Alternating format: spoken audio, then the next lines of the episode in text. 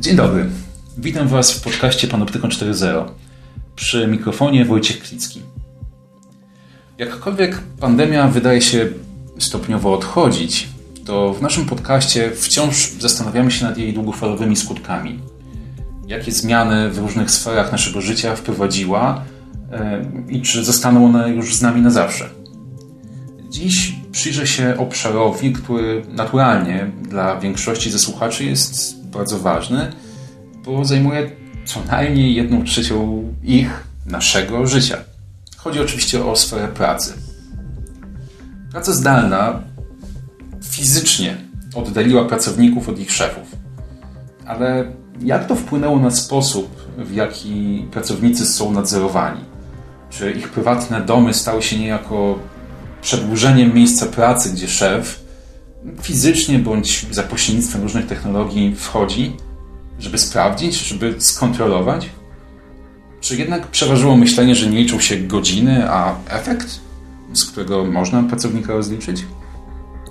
Wreszcie chciałbym przyjrzeć się stopniowym zmianom, jakie dla pracowników e, wynikają z coraz szerszego stosowania w sferze pracy e, nowych technologii, sztucznej inteligencji. Czy pracownicy i ich przedstawiciele, związki zawodowe, muszą biernie patrzeć na rosnącą obecność e, sztucznej inteligencji w ich firmach? Czy mają w tym kontekście jakieś możliwości, jakąś, jakieś zadania do wykonania? Technologie i człowiek. Człowiek i technologie. Gdzie na tym styku czekają na nas zagrożenia? Jak korzystać z technologii, by na nich skorzystać? Jak kontrolować, kto gromadzi o nas informacje i do czego ich używa? Z ekspertami i praktykami rozmawia Wojciech Klicki. Panoptykon 4.0 Podcast TOK FM.pl i Fundacji Panoptykon. Do tej rozmowy zaprosiłem e, doktora Liwiusza Laska. Mój gość jest adwokatem. E, przez kilka lat był wiceprzewodniczącym Komisji Kodyfikacyjnej Prawa Pracy. Jest także ekspertem ogólnopolskiego porozumienia związków zawodowych, współpracuje z innymi związkami zawodowymi, a od stycznia ubiegłego roku jest także członkiem Państwowej Komisji Wyborczej. Dzień dobry. Dzień dobry, witam serdecznie. Na początku chciałbym się skupić na pracownikach zdalnych. To jest około 10% Polek i Polaków. E, w ubiegłym roku, kiedy pandemia się rozpoczynała, pracodawcy stanęli przed wyzwaniem. Jak w szybkim czasie zorganizować pracę zdalną, na przykład pracowników call center, księgowości wielkich korporacji. Przy czym wydaje mi się, że pracodawcy stanęli wówczas na takim rozdrożu, czy iść w stronę coraz bardziej zaawansowanego i technologicznie skomplikowanego nadzoru nad pracownikami siedzącymi u siebie w domach, e, czy e, skorzystać z okazji i zacząć myśleć w trochę inny sposób. Odpuścić nadzór nad każdym kliknięciem, nad każdym ruchem myszki albo ruchem wręcz źrenicy i przejść, czy zacząć myśleć o tym, żeby rozliczać pracowników z tego, co zrobili, a nie jak długo im to zajęło i czy siedzieli przed, o, przez 8 godzin na swoich fotelach. I może na sam początek właśnie chciałem Pana spytać na podstawie Pana obserwacji, czy pandemia jakby spowodowała, że pracownicy są jeszcze bardziej nadzorowani przez swoich pracodawców, czy może jednak y, ten trend y, jakby się odwrócił i y, poszliśmy w kierunku większego zaufania pomiędzy pracodawcami a pracownikami? Wie pan, na pewno jest dużo większa kontrola mm, i to kontrola zarówno w zakładach pracy fizycznie, nie tylko dla tych pracowników zdalnych, dla tych, którzy zostają jakby stacjonarnie, no to oczywiste, to była kontrola ze względu na COVID, przestrzeganie przepisów, normy. E, Im większa firma czy korporacja, tym te normy były wprowadzane dalsze. No łącznie z tym, że w niektórych zakładach pracy wprowadzono nawet specjalne policje covidowe, które miały nadzór sprawować, pilnować, czy ludzie chodzą odpowiednią stroną, czy są odstępy. No ale to jakby e, jedna rzecz. Jakby rozumiem, naszą istotą jest e, rozmowa o pracy zdalnej. I tutaj e, no, weszliśmy w sytuację, w której mm, nie mieliśmy odpowiednich uregulowań. No, nie była przewidziana, nie przygotowana do pracy zdalnej. Nie, mieliśmy odpowiednich regulacji. Przepisy o które się gdzieś opierano, telepracy, no nie odpowiadały tym wymogom. No i jakby w trybie pilnym zezwolono pracodawcy wysyłać. No i rozpoczęto pracę nad przepisami. Te prace, niestety prace trwają do dziś. Wprawdzie 18 maja e, opublikowano projekt e, zmian kodeksu pracy, e, poświęcony wyłącznie pracy zdalnej, no ale jakby uczyniono to też w pośpiechu, że w sumie ten projekt nie zyskał akceptacji związków zawodowych, które stwierdziły, że złamano umowę społeczną. Więc nie wróżę temu projektowi jakby dobrze ze względu już na te opory, które istnieją i liczne zagrożenia dla pracowników, które gdyby ustawa w tym projektowanym kształcie przeszła, niewątpliwie będą. To jeśli pan pozwoli, trochę jakby uporządkujmy tę sytuację, dzieląc ją na tę, która jest dzisiaj i tę, która potencjalnie e, wynikałaby z nowych regulacji. Czyli najpierw to, co jest dzisiaj, bo jak, wspom jak wspomniałem na wstępie, e, spotkałem się osobiście z takimi pomysłami, e, aby ze strony pracodawców, aby uznawać, że pracownik pracujący zdalnie jest pracownikiem przebywającym w zakładzie pracy, bo zakładem pracy jest także e, miejsce, w którym pracownik zdalnie pracuje.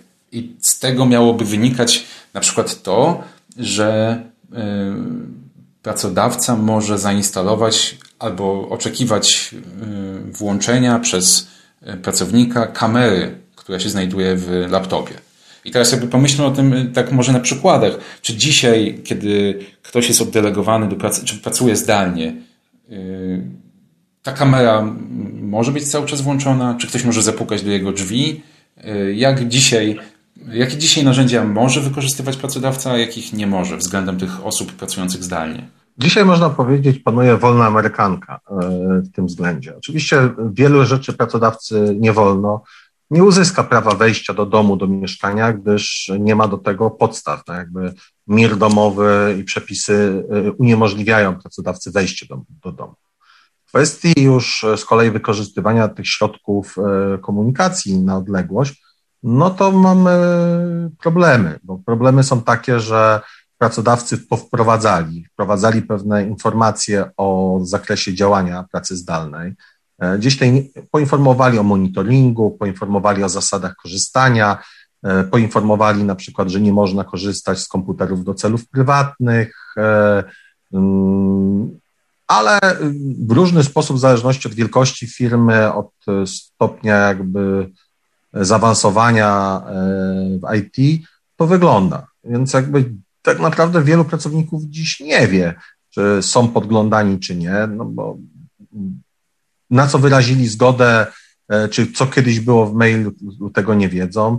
Dzisiaj wiemy, że administrator, nie wiem, może w każdym momencie podglądać nasz, nasz pulpit, czyli wie, co przeglądamy.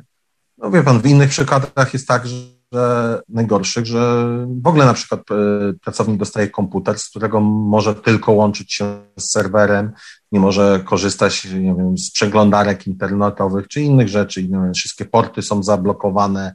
E, no jest to tylko jakby taki terminal do mm, tej pracy zdalnej. To też e, funkcjonuje, jednakże wiele rzeczy no, pozostaje tak, jak i było wcześniej, w strefie takiego niedomówienia. Rozumiem, czyli Czyli będąc pracownikiem oddelegowanym do pracy zdalnej, mającym służbowy komputer, lepiej chyba zakleić kamerkę, jeśli to jest możliwe, albo nakleić coś, czym, się będzie, czym będzie można ją przesłonić, bo z tego co zrozumiałem, nie można mieć stuprocentowej pewności, czy ta kamera nie bywa czasami włączana. Ale z drugiej strony, jako pra prawnik mam takie, no jednak jakieś wątpliwości, czy to się da obronić na gruncie przepisów kodeksu pracy, RODO. Znaczy, wie pan, e, problem jest w tym, że pracownicy wyrazili zgody na wiele rzeczy, tak? I to pan ma rację, gdybyśmy stali na zasadzie tabula rasa, ale e, pewne rzeczy były wprowadzane albo były wprowadzane w drodze zarządzenia pracodawcy dotyczące bezpieczeństwa, w sieci.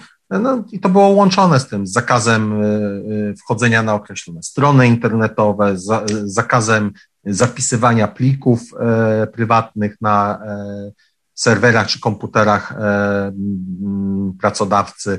W pewnym zakresie no, pracodawcy uprzedzali, że będą monitoringi w tym zakresie, więc tak, tylko że ta sytuacja, kiedy miała miejsce w, u pracodawcy w zakładzie pracy, wyglądała inaczej i nikt nie zdawał sobie sprawy, jak ma to wyglądać, kiedy pracownik będzie z tego samego komputera korzystał w domu. No tak, bo to jakby nikt nie był na to przygotowany.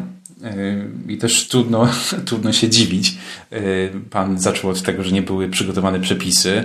Zaraz do nich jeszcze e, chętnie wrócę, ale nie byli przygotowani pracodawcy i pracownicy. Znowu sprowadzając to do przykładu, znam firmę, w której jest prowadzona polityka, mm, tak, zwane, tak, zwane, tak zwana polityka clean desk, no, czystego biurka. I ona przed pandemią była prowadzona w dość taki rygorystyczny sposób, co polegało między innymi na tym, że pracownicy nie mogli e, do miejsca pracy, do swojego biurka e, przynosić mm, nie tylko telefonu czy notesu, e, ale też własnej wody. Generalnie chodziło o ochronę tajemnicy przedsiębiorstwa. I na poziomie, czy jakby przed pandemią, no to jest prosta sytuacja. E, wszyscy to wiedzą i tak i chyba to nie jest zbyt kontrowersyjne. Oczywiście o ile, o ile mm, pracodawca w inny sposób zapewni e, pracownikom wiem, chociażby tą wodę. Natomiast e, ci sami pracownicy nagle są przenoszeni do, do domów. I teraz ten pracodawca chce zapewnić cały czas tę politykę Clean Desk, która nie jest polityką taką samą dla siebie, tylko to jest forma, w jakiej pracodawca zapewnia sobie ochronę, próbuje zapewnić sobie ochronę tajemnicy przedsiębiorstwa. Nie, nie, nie chcę wchodzić w dyskusję, czy to jest najlepsza forma ochrony tej tajemnicy, no ale szedł tą ścieżką. I teraz y, zmierzam do takiego pytania, y, jak ten pracodawca może to, ten cel osiągnąć, przy jednoczesnym no jakby nieprowadzeniu, przepraszam za takie hasło, totalnej inwigilacji pracownika w jego domu, który może, pracownik może siedzieć w kuchni, z tyłu mogą biegać dzieci, jakby yy, jak pogodzić te w sumie uzasadnione interesy? Uzasadnione przepisy trzeba należy wprowadzić. No, można powiedzieć yy, w ten sposób. Ale jakby wychodząc z tego bełkotu, no właśnie potrzebujemy norm prawnych, które by uregulowały, w jaki sposób ma być prowadzona ta kontrola, kto ma ją robić, kto ma ją określać. Tutaj oczywiście państwo umywa ręce i w projekcie, który został przedstawiony, no, mówi się, że zasady kontroli ma być, y, zasada kontroli czy sposoby kontroli mają być uregulowane w jakby porozumieniu e, pracodawcy ze związkami zawodowymi, i tam ma być taki e, sposób, zakres e, uregulowany. No ale znowuż mamy dużo wyjątków. Jeżeli nie dojdzie do porozumienia ze związkami, to pracodawca ustali to e, jednostronnie w drodze regulaminu, a jeżeli w ogóle nie, nie określi regulaminu, to może to sobie określić w umowie i wskazać. Więc jakby nadal te zasady czy sposoby ochrony będą się bardzo różnić, i w zależności jakby od siły, od wielkości przedsiębiorstwa, też od, bym powiedział, pomyślunku związków zawodowych, e, czy ich zakresu wiedzy, e, będzie można ewentualnie tą kontrolę robić. A z drugiej strony mamy to, że e, masowo pracodawcy nadużywają przepisów dotyczących ochrony tajemnicy, ochrony przedsiębiorstwa, do właśnie wprowadzania tej monitoringu czy wprowadzania inwigilacji. E, no niektórzy idą aż tak daleko, że no przekraczają nawet normy swoje korporacyjne. E, ja sam pomagałem jednemu związkowi zawodowemu, do którego przyszedł pracodawca polski, e, który jest no, filią wielkiego światowego koncernu i mówi: Przepraszamy, czy moglibyśmy Wam pomóc czyli Wam związkowcom w informatyzacji, przenieść Wasze e, pliki, Wasze skrzynki pocztowe poza system naszej firmy. My zapłacimy za Wasze serwery, zapłacimy Wam za e, opiekę informatyczną, tylko prosimy, żebyście nie korzystali z tego sprzętu, komputerów, e, serwerów do celów związkowych. Związkowcy się bardzo zdziwili, o co chodzi. Nagle okazało się, że został przez centralę mm, gdzieś w Stanach przeprowadzony audyt, no i stwierdzili, że w Polsce związki zawodowe są inwigilowane przez e, centralę, no bo choćby nawet były filtry antyspamowe jakieś, tak samo na korespondencję, e, związkowo narzucone, niektóre rzeczy były wychwytywane, te maile były jakby w sposób e, przez system określony, no, kontrolowane. No i tyle, no nawet jakby ani związki zawodowe sobie z tego nie zdawały sprawy do końca, ani nawet może i polski pracodawca, no jakby zostały nam z zewnątrz narzucone normy u tego konkretnego pracodawcy. Ale takie sytuacje dzieją się w wielu miejscach. Tak, to wolność czy jakby swoboda działania związków zawodowych to jest y, coś, czemu technologia na pewno mm, zagraża. Ale jeszcze bym chciał na chwilę wrócić do tego projektu, y, o którym Pan y, troszkę wspomniał. No bo rozumiem z naszej rozmowy dotychczasowej, że dzisiaj y, praca zdalna nie jest w żaden sposób uregulowana, w związku z tym poruszamy się w takiej bardzo szarej strefie. Y, zaczął Pan jakby rozrysowywać ten projekt, który jakby przerzuca, jeśli dobrze zrozumiałem, odpowiedzialność z państwa na, y, na pewien dialog pomiędzy pracodawcą a chociażby związkami zawodowymi, ale aż trudno mi e, nie wyrazić zdziwienia, albo może pytania do Pana, czy Państwo nie stawia w tym projekcie jakichkolwiek takich sztywnych granic, e, za które pracodawca nie może się posunąć, choćby nie wiem co, bo to państwo zabrania? To minimalne. To granice typu zachowania prywatności, jakby mm, skupiając w jednym artykule tak naprawdę dotyczące poszanowania intymności. I tak naprawdę to jest tyle, tak, ale e, czy jeżeli pracodawca sobie dziś określi, że będzie robił tą kontrolę za, e, zdalnie, albo określi, że y, pracownik ma mieć zawsze włączoną kamerę, kiedy pracuje przy komputerze, no bo to jest element, nie wiem, kontroli wykonywania pracy czy czasu pracy, E, przy pracy zdalnej i nie wiem, i związki zawodowe się na to zgodzą, albo pracodawca prowadzi to jednostronnie, to będzie miało jakby podstawę do, nie wiem, patrzenia na pracownika cały czas. No bo może z drugiej strony określić sobie, że to jest forma komunikacji, że komunikacją jest taką, że e, nie wiem, może cały czas coś do niego powiedzieć. E, w takim porozumieniu trzeba będzie określić właśnie, jeżeli się określa, że, że jest to, nie wiem, praco, platforma Zoom, e, którą każdy ma mieć włączony nie wiem, cały czas, to teoretycznie cały czas i mieć jeszcze włączoną kamerę, żeby móc z kimś rozmawiać, żeby był dialog, nie wiem, ale zapewnić pracę biurową, no to będziemy mieli jakby ten podgląd tej sytuacji bieżący.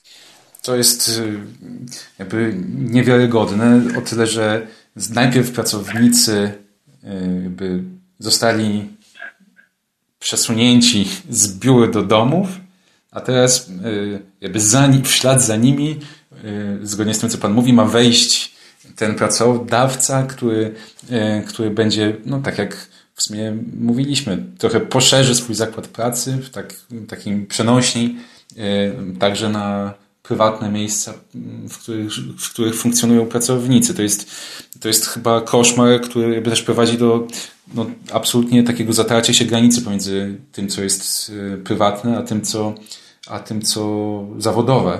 I to chyba no, też. Tak. Wie pan, ja powiem tak. Dodatkowo musimy pamiętać, że na przykład w Polsce nie mamy e, przepisów do bycia offline. E, I ta ustawa, e, ten projekt ustawy również tego nie ureguluje. E, dzisiaj jakby badania światowe e, już dostępne pokazują jakby koszmar e, pracy zdalnej polega na tym, że jesteśmy cały czas w pracy że dostajemy maila o 18, o 19, e, przełożony wysyła o 17 maila zrób mi coś na jutro, albo bądź o spotkaniu, na spotkaniu o 17.30, e, więc e, oczywiście można powiedzieć, że wcześniej w godzinach pracy, ja nie wiem, mogę coś zrobić domowe, teoretycznie to są godziny, że ktoś powie, że tego nie kontroluje, ale no, stajemy się cały czas, jesteśmy w pracy no, dużo dylematów będzie, na przykład kwestia ewidencji tej czasy pracy. Różne firmy mają różne systemy. kwestia przerwy w pracy. Generalnie przysługuje nam przerwa półgodzinna. Różnie ona jest wykorzystywana do tej pory. Generalnie pracownik idzie na stołówkę, to idzie, mówię, wychodzę. No a teraz przy pracy zdalnej. Jak to będzie robione? Czy będzie musiał kliknąć, czy będzie musiał wysłać maila, o której godzinie rozpoczyna e, swoją przerwę. Dużo, dużo jakby rzeczy pozostawia się, jakby przerzuca się na strony, no jakby w zasadzie, że nie możemy tego uregulować. B, no zakłada się bezpieczeństwo, że mają zadbać o wszystko związki zawodowe, no ale Polska ma jeden z najniższych współczynników uzwiązkowienia w Polsce, co oznacza, że jest najmniej tak naprawdę, e, znaczy naj, najmniej w Europie, że praktycznie mamy najmniej związków. E, w całej ogromnej większości zakładów pracy nie ma związków zawodowych, no więc to będzie uregulowane tak jak z tymi porozumieniami COVID z przedstawicielem pracowników, nie wiadomo jak wybranym, nie wiadomo kiedy, no bo w sposób zwyczajowo przyjęty. Potem pracownicy dowiedzieli się, że ktoś zawarł w ich imieniu porozumienie, które obniża im wysokość wynagrodzenia. Kolejne jakby takie dopuszczalne e, ograniczenie standardów e, i nikt się potem tym nie przejmuje, co się wydarzyło, nikt tego nie zbadał, tych porozumień, bo Państwowa Inspekcja Pracy tylko je dostała do wglądu, nawet, że tak powiem, nie chce ich udostępnić pracodawcy idą e, po jakby kątem rozwiązań informatycznych, które mają i kontroli, która gdzieś jest sprawowana. Niestety idzie to bardziej w kierunku pracy platformianej.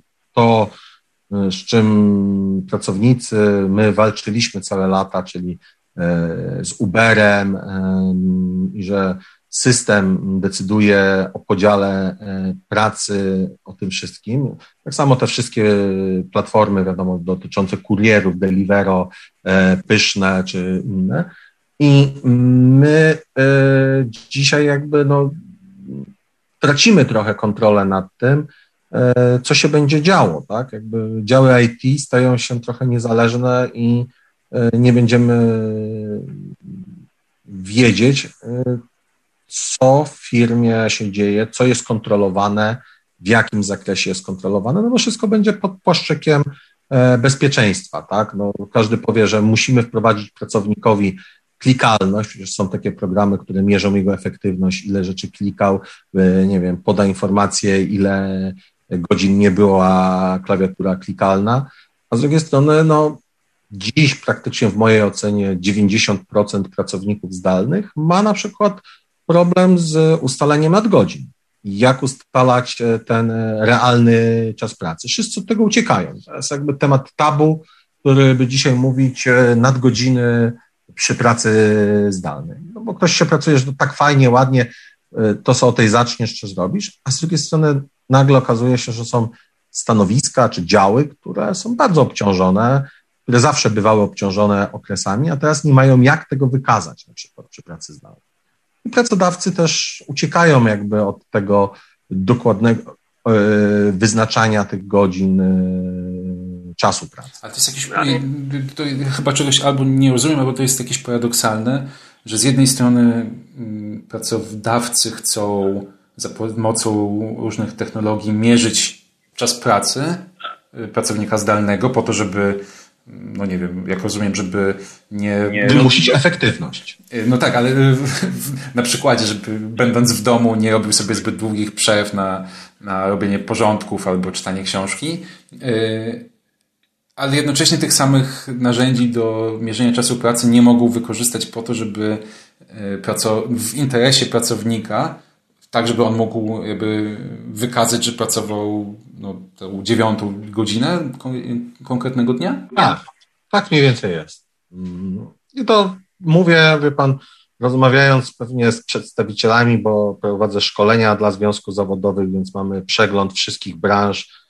Pewnie mam wiedzę ze 150-200 firm w Polsce, różnych, różnych sektorów różnych, różnych wiedzy. Generalnie no, jest to problem. Jak mierzyć, e, no bo dajemy swobodę, nikt nie chciał narzucić, e, że wszyscy mają zaczynać o tej samej porze e, od 7, nie wiem, 30 czy od 8 do 16, no bo to ktoś może różnie, ktoś ma dzieci do wyprawienia, B, w trakcie dnia ktoś, komuś coś się wydarzy, więc wszyscy podeszli do takiego można powiedzieć, dżentelmeńskiej umowy, że my to, to niby do końca ci nie sprawdzamy.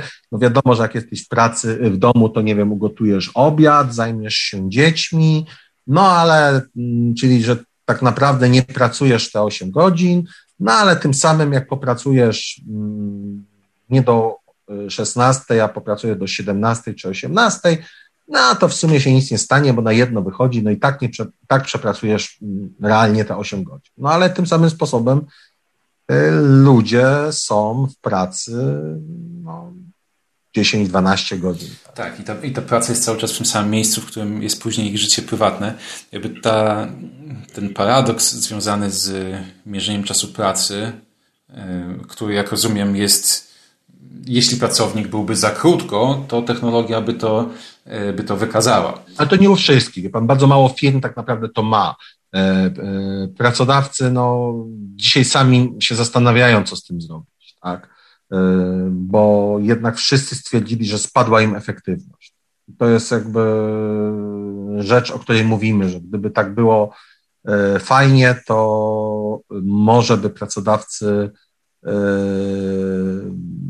ochoczo podchodzili dalej. Dziś jednak większość mówi, że spadła im efektywność, co nie znaczy, wie pan, że niektórzy zgadzają się na spadek efektywności, no bo sami mają tutaj korzyści z tego E, nie wiem, prowadzący, tak, sami nie muszą dojeżdżać do pracy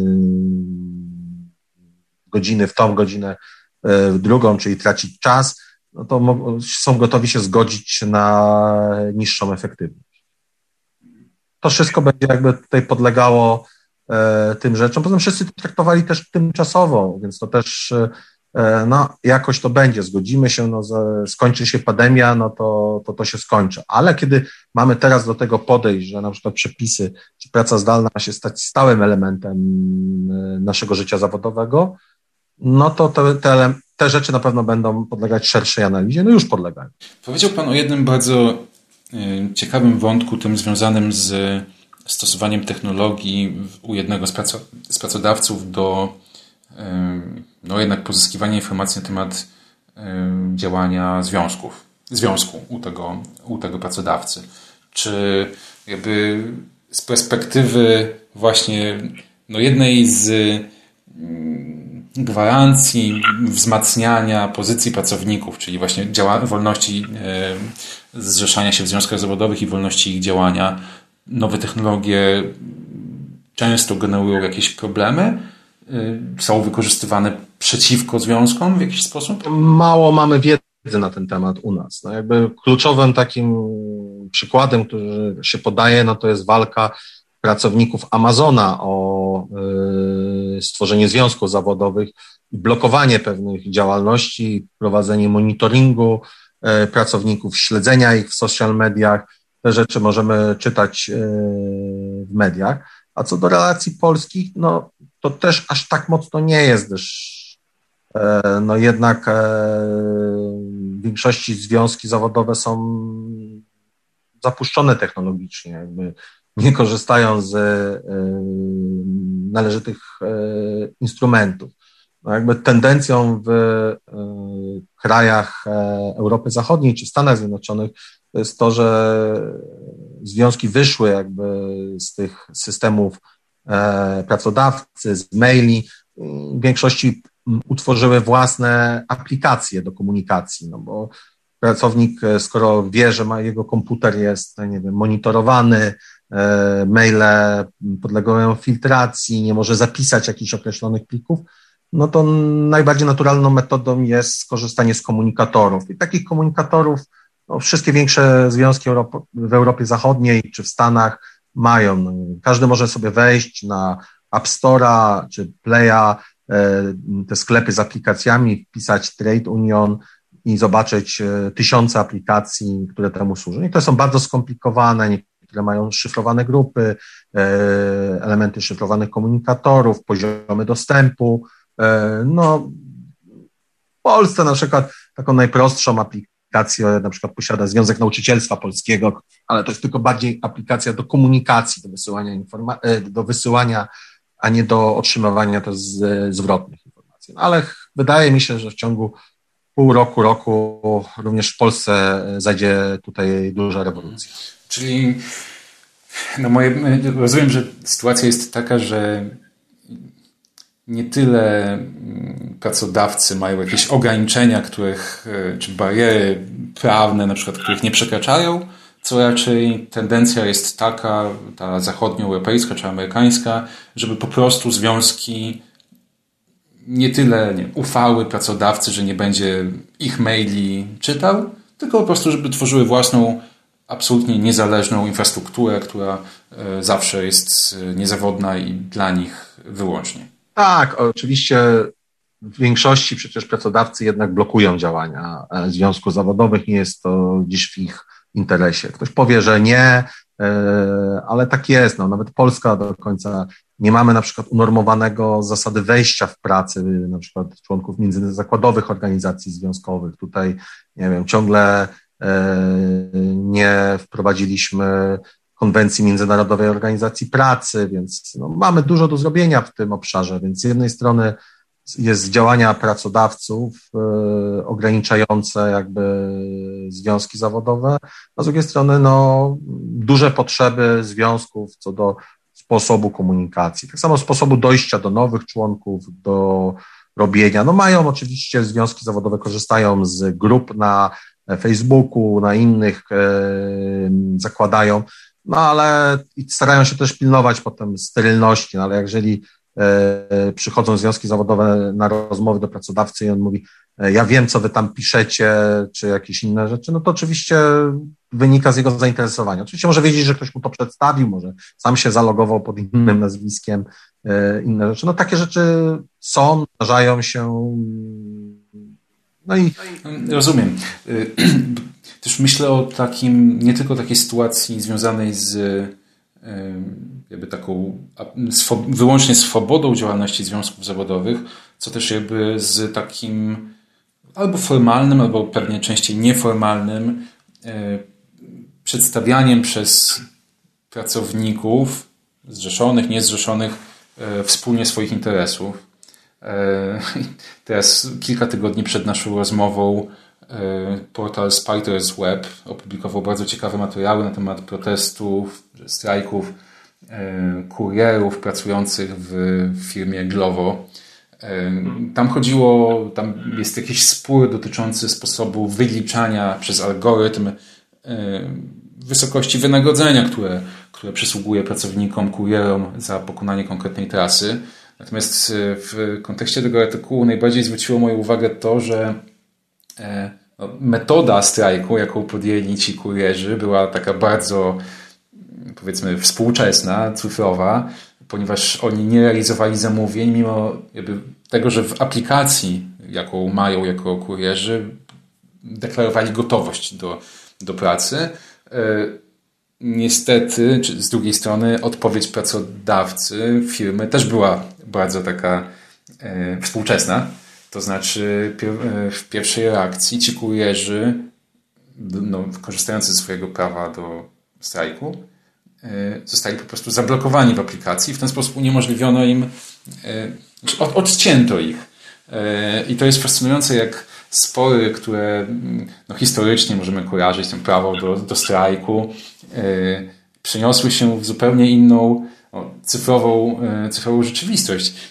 I tak się zastanawiam, czy jakby jak w takiej sytuacji w ogóle związki zawodowe mają funkcjonować, kiedy jednym kliknięciem można im utrudnić, czy można ich odciąć, można uniemożliwić im wykonywanie tego prawa do, realizowanie tego prawa do strajku. My nie znamy zasad, e, w jaki sposób algorytmy kierują pracą pracowników, w jaki sposób przydzielają zadania e, pracownikom. I tak e, dotyczy to na przykład platform tych pracowników. Pan mówił o i mm, z racji tego, że nie jest w stanie e, podmiot zewnętrzny złamać tego algorytmu bez kodu, bez tego wszystkiego, no to związki zawodowe przeprowadziły algorytm wprowadziły kilku pracowników do e, takiej e, firmy, którzy mieli wykonywać pracę, ale byli to zróżnicowani pracownicy. Jeden był starszy, drugi był młodszy, jedna kobieta, No i potem były jakieś obserwacje, tam pracowali miesiąc, czy dwa, czy nawet dłużej, żeby móc przeprowadzić. Wszyscy mniej więcej się logowali w tym samym czasie i sprawdzali przydzielania zleceń. I na przykład z obserwacji wychodziło, że, że kobiety dostawały No i potem oczywiście było zastanawianie dlaczego. No i bo wychodziło, że statystycznie e, e, mężczyzna jako kierowca, nie wiem, jeździ trochę szybciej, bo może bardziej jest e, odważny. No i tak naprawdę firma preferowała mężczyzn w jakiś sposób, dawała im lepsze zlecenia, żeby ich utrzymać w firmie. No i to jest jakby tylko taki mm, przykład platformowy, ale żeby powiedzieć, że to nie jest przykład odrzucony, czy jakby od polskich reалii, bo i tak te firmy pracują w Polsce, więc działają też w oparciu o te same algorytmy. Powiem na przykład program, algorytm przydziału spraw z sędzią w sądzie, sądach polskich. Też nie znamy do końca algorytmu i zasady. Wszyscy niby wiedzą, jakieś poddano zasady, ale jak to działa, nigdy nie podało Ministerstwo Sprawiedliwości tych zasad czy algorytmu i żeby ktoś to mógł skontrolować. Stąd potem E, nieraz się dziwimy, czy to faktycznie to algorytm e, przydziela sprawy, czy też może być jakaś inna, inna rzecz. Czy może na przykład ktoś, kto kieruje tym, może wprowadzić jakąś zmienną, która e, no, będzie decydowała o mm, tym, ile ci sędziowie pracują, jak pracują i kiedy dostają sprawy.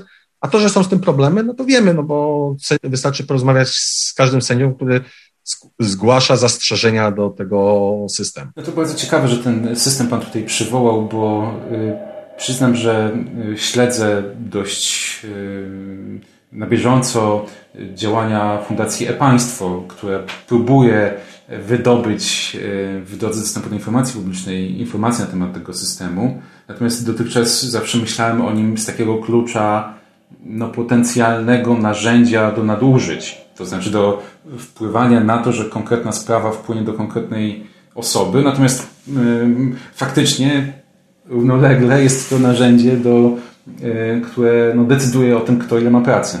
Tutaj sędziowie oczywiście są w szczególnej sytuacji, bo tam nie ma stosunku pracy i tak dalej, no ale jednak, ale jednak rzeczywiście to jest y, maszyna, algorytm, który decyduje o tym, ile kto ma, ile kto ma pracy. Mam takie poczucie, że jednym aspektem, o którym rozmawialiśmy w kontekście wykorzystywania nowych technologii czyli w stosunkach pracy jest, są, czy jednym z zagrożeń są te kwestie związane z, ze związkami zawodowymi, ze strajkiem. Natomiast jest jeszcze taki aspekt, który mnie jakoś osobiście chyba szczególnie porusza. To znaczy aspekt, w którym nadzór nad pracownikiem nie tyle dotyczy jego otoczenia, informacji, które on generuje, e, jego aktywności, tylko dotyczy jego ciała.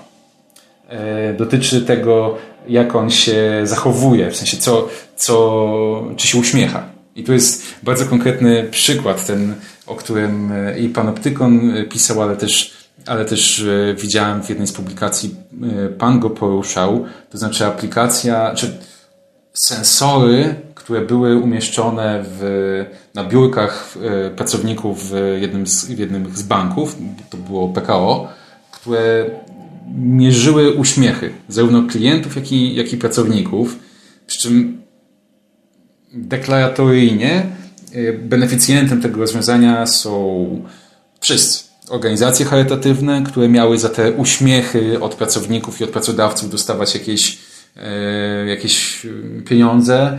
E, pracownicy, którzy za te, te uśmiechy mieli e, wymieniać na punkty w jakichś programach benefitowych. No i w końcu cała firma, no bo pracownik uśmiechnięty, klient uśmiechnięty, wszyscy zadowoleni. Natomiast ja mam jakieś takie duże wątpliwości, czy naprawdę w tej sytuacji wszyscy są, tak jak to opisałem, czy naprawdę wszyscy są wygrani, czy e, dostrzega Pan jakby takie sytuacje, w których no, jednak nadzór nad pracownikiem no, przekracza pewne granice, które no, z perspektywy jakiejś takiej integralności cielesnej, wolności, intymności, e, jest już, to już jest przekroczenie tych granic i to jest coś, co, na co nie powinniśmy się zgadzać? Ja odpowiem. Problem jest w tym, w przejrzystości. Jeżeli wiemy, jak coś funkcjonuje, nie zdajemy się na drugą stronę, e, to możemy to zrozumieć. E, tutaj jakby wzorcowy jest taki przykład korporacji amerykańskiej, chyba dotyczyło to Google'a, która chciała zautomatyzować e, proces rekrutacji, długie lata nad tym pracowali, no i potem wyszło, że ich system dyskryminuje kobiety. Co by nie działo się, to odrzucał kobiety, i nie, nie na zasadzie płci na przykład, bo on miał jakby analizować tysiące różnych zmiennych, ale nagle e, co do zasady wyszło, że mm, nawet może e, architekci tego systemu nie zrozumieli, że na przykład kobiety zawsze mają, nie wiem, dzień, dwa dni zwolnienia w roku dłużej niż mężczyzna. I w jakiś sposób zostało to gdzieś tam odnotowane kryteria, że co do zasady, na przykład kobiety są gorsze, bo, ma, bo biorą duże, dłużej zwolnienia, albo nie wiem, dłużej przebywają na urlopie, inne rzeczy. I bardzo łatwo, jakby w tych wszystkich, e, kiedy nie znamy tych zasad, no, doprowadzić do dyskryminacji, czyli do y, odrzucenia pewnych dorobku cywilizacyjnego, tak, że nie wiem, ile lat mierzyliśmy się z tym, żeby przyjmować kobiety, nie wiem, do wojska, że mogą mieć inne normy, e, a nadal będą dobrymi, nie wiem, żołnierzami czy policjantami. E, oczywiście jednostkowo mogą to spełnić e, normy męskie, a, aczkolwiek jakieś no, z fizyczności wychodzą różnice. No i mm, ja bym do tego podszedł, tak, żeby nie było, że E, uprzedzenia za chwilę rasowe, że gdy będzie pracował pracownik czarnoskóry w banku, to będzie bardzo profesjonalny, a nie wiem, e, nie, nie uzyska tyle wyrazów sympatii, co dobrze, ładnie wyglądająca kobieta, żeby się posłużyć stereotypem. Ja bym daleki był właśnie od tych wszystkich rozwiązań. Tak samo w tym rozwiązaniach bankowych, to może troszeczkę E, pan to uprościł, no ale to było pytanie, co tak naprawdę było oceniane? Czy była e, oceniana satysfakcja klienta z jakości usługi, czy ogólne wrażenie e, wizualne? Nawet jeżeli ktoś mówi, że jest coś oceniane, to potem trzeba byłoby zbadać właśnie mechanizmy ludzkie, że my zakładamy, że, że uśmiech jest satysfakcją, a z pracy, a może być, że uśmiech wynika, no, jak wiemy, z wielu innych rzeczy. Więc to y, brak przejrzystości albo brak organu, czy y, kogoś, kto by to badał, tą czystość takich rozwiązań, no, zawsze będzie budziło ryzyko i y, no, jakieś teorie spiskowe, które pewnie mają uzasadnienie, tak jak z tymi sędziami, tak? że to nie jest przypadek, że e, ten algorytm nie został do tej pory pokazany. Tak, myślę, że, myślę, że to nie jest. Zgadzam się z tym, że, że to raczej e, może nie być przypadek. Tym bardziej, że e, w Panoptykonie mamy taką historię. To co prawda nie jest związane z pracownikami, a z osobami bezrobotnymi, bo ileś lat temu Ministerstwo wówczas Pracy i Polityki Społecznej wprowadziło taki algorytm, który miał profilować osoby, y, które starały się o status osoby, o status bezrobotnego na podstawie no, odpowiedzi na taki kwestionariusz, tam przyznawano im punkty y, i ten y, algorytm panoptykonowi w drodze dostępu do informacji publicznej, co prawda przed sądem, ale jednak udało się wywalczyć i ostatecznie ministerstwo ten ten algorytm nam przekazało, my go opublikowaliśmy. Koniec końców ten system został, został zmieniony, z czego się cieszymy, no bo, bo jakby ocenianie osób właśnie na podstawie jakiegoś niejawnego dla nich algorytmu, bez względu na to, czy są pracownikami, czy, czy osobami, które są, starają się o status bezrobotnych, tak czy siak jest e, niewłaściwe. Natomiast e, ja myślę, że do tych kryteriów, pan jakby wskazał jedno kryterium, które w relacji człowiek, pracownik, technologia jest bardzo ważne, czyli kryterium przejrzystości.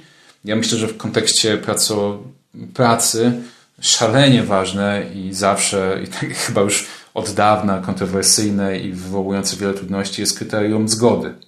To znaczy to, czy pracownik na coś się zgadza i na ile pracownik w relacji praca, pracodawca, szef może coś e, powiedzieć, czy może nie wyrazić tej zgody. No to jest zawsze e, trudne, no bo bez względu na to, nawet jeżeli teoretycznie zgoda nie będzie wymagana, na przykład na jakiś, jakąś formę monitoringu, jakąś formę nadzoru, no to może się okazać, że daje to jakieś miękkie korzyści, bo E, dzięki temu jesteśmy przychylniej e, oceniani w, w pracy. Tak czujemy jako, jako pracownicy. E, myślę, że powoli zbliżając się do końca, mam takie poczucie, że tych problemów związanych z stosowaniem sztucznej inteligencji i innych nowych technologii w pracy jest tak dużo, że my tylko mieliśmy chwilę, żeby po nich, po nich się prześlizgnąć. Natomiast jeszcze chciałbym wrócić do tego, do prac regulacyjnych, jakie, jakie się z tymi kwestiami wiążą. No bo Pan wspominał o nowelizacji kodeksu pracy, która może się wydarzyć, może nie, no jest już projekt. E, my natomiast w Panoptykonie przyglądamy się e, próbie regulacji działania sztucznej inteligencji, czyli jakby nie z perspektywy pracy, tylko jakby z perspektywy sztucznej inteligencji, która też jest stosowana w miejscu pracy e, na poziomie unijnym. Tam jest opublikowana e, biała księga.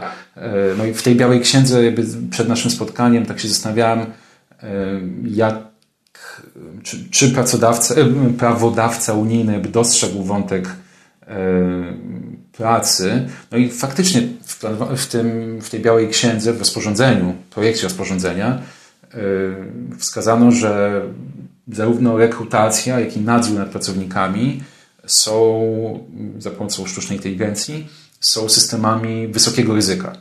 Co oznacza, że stosują się względem nich jakieś no, podwyższone wymogi związane z mm, doborem danych do, mm, do tworzenia i trenowania sztucznej inteligencji, tam wyższa, wyższe wymogi względem analizy ryzyka. Natomiast jakby zmierzam do pytania, na ile, czy na poziomie polskim, czy na poziomie unijnym, głos związków zawodowych, głos pracowników w kontekście regulacji sztucznej inteligencji y, jest słyszalny. To znaczy, czy, czy pracownicy w swoich, y, czy związki mają jakąś silną reprezentację, która y, te ich interesy w jakiś sposób reprezentuje. Związki zawodowe oczywiście mówią na ten temat, czy zaczynają mówić, bo wcześniej sobie nie do końca zdawali sprawę, bo na przykład w Polsce nie byli objęci związkami zawodowymi ci, którzy najczęściej korzystali na przykład z tych algorytmów, e, czyli ci kurierzy, pracownicy platformowi. To się oczywiście troszeczkę dziś pozmieniało, ale e, ciągle jest wyścig. Tak jak e, trudno będzie bez dobrych regulacji prawnych zmusić i jakby doprowadzić do pracodawców do jakby wyrównania sił. To nawet e, w jakimś wywiadzie, wywiadzie kiedyś Bill Gates powiedział, że zawsze będziemy do przodu, że nie udostępnimy, ale możecie nas do czegoś zmusić, tak? Dopóki nie będzie, wiadomo, że my nie chcemy tego pokazać, ale zawsze nas możecie do tego zmusić. Tak to tutaj powinno być, te regulacje, no, szczególnie tak jak Pan wspomniał, te dotyczące rekrutacji. E, my dopiero jesteśmy, wchodzimy w to e, w Polsce w automatyczne chatboty rekrutacyjne, które w Stanach są na przykład powszechnością, no to tylko z tego tytułu, że nasz język polski był no, yy, po macoszemu traktowany przez te główne platformy, kwestia rozpoznawania i że w sumie jesteśmy dość prymitywni czy zacofani w stosunku do rynku amerykańskiego, czy na przykład głównie mówię angielskojęzycznego, bo tam 90% procesów rekrutacyjnych jest y, odbywanych automatycznie. Nawet pierwsze rozmowy kwalifikacyjne też są odbywane, tam łącznie z wykorzystywaniem systemów do jakby wykrywania prawdy. Ta, y, po emocjach e, po, poznaje się, jeżeli ktoś udziela nieprawdziwych informacji, system wskazuje, że kłamie, to na przykład nie przechodzi do dalszej rundy. Na przykład na kluczowe stanowiska to ok, ostatnie tam trzy osoby zostają i tam już może wkracza rekruter człowiek, ale na przykład przeglądu życiorysów CV już nie dokonuje w sposób naturalny, tylko wypełnia się ankiety i to komputery selekcjonują. No i tak jak mówię, łącznie z pierwszą czy drugą rozmową kwalifikacyjną, którą system przeprowadza. To jest y, rzeczywiście, y, tam, tam tak to wygląda. Ciekawe, czy, czy ten trend y, dojdzie do Polski wcześniej niż regulacja. Już, firmy się chwalą. Zaczynają, tak? Tylko zmierzam do tego, jakby co, co będzie wcześniej. czy, czy, czy prawodawca unijny, który gdzieś te ograniczenia wprowadzi po to, żeby no jednak zabezpieczyć y, te chociażby mniejszości, o których Pan mówił, o tym, że, że algorytm może być w swoim działaniu y, no,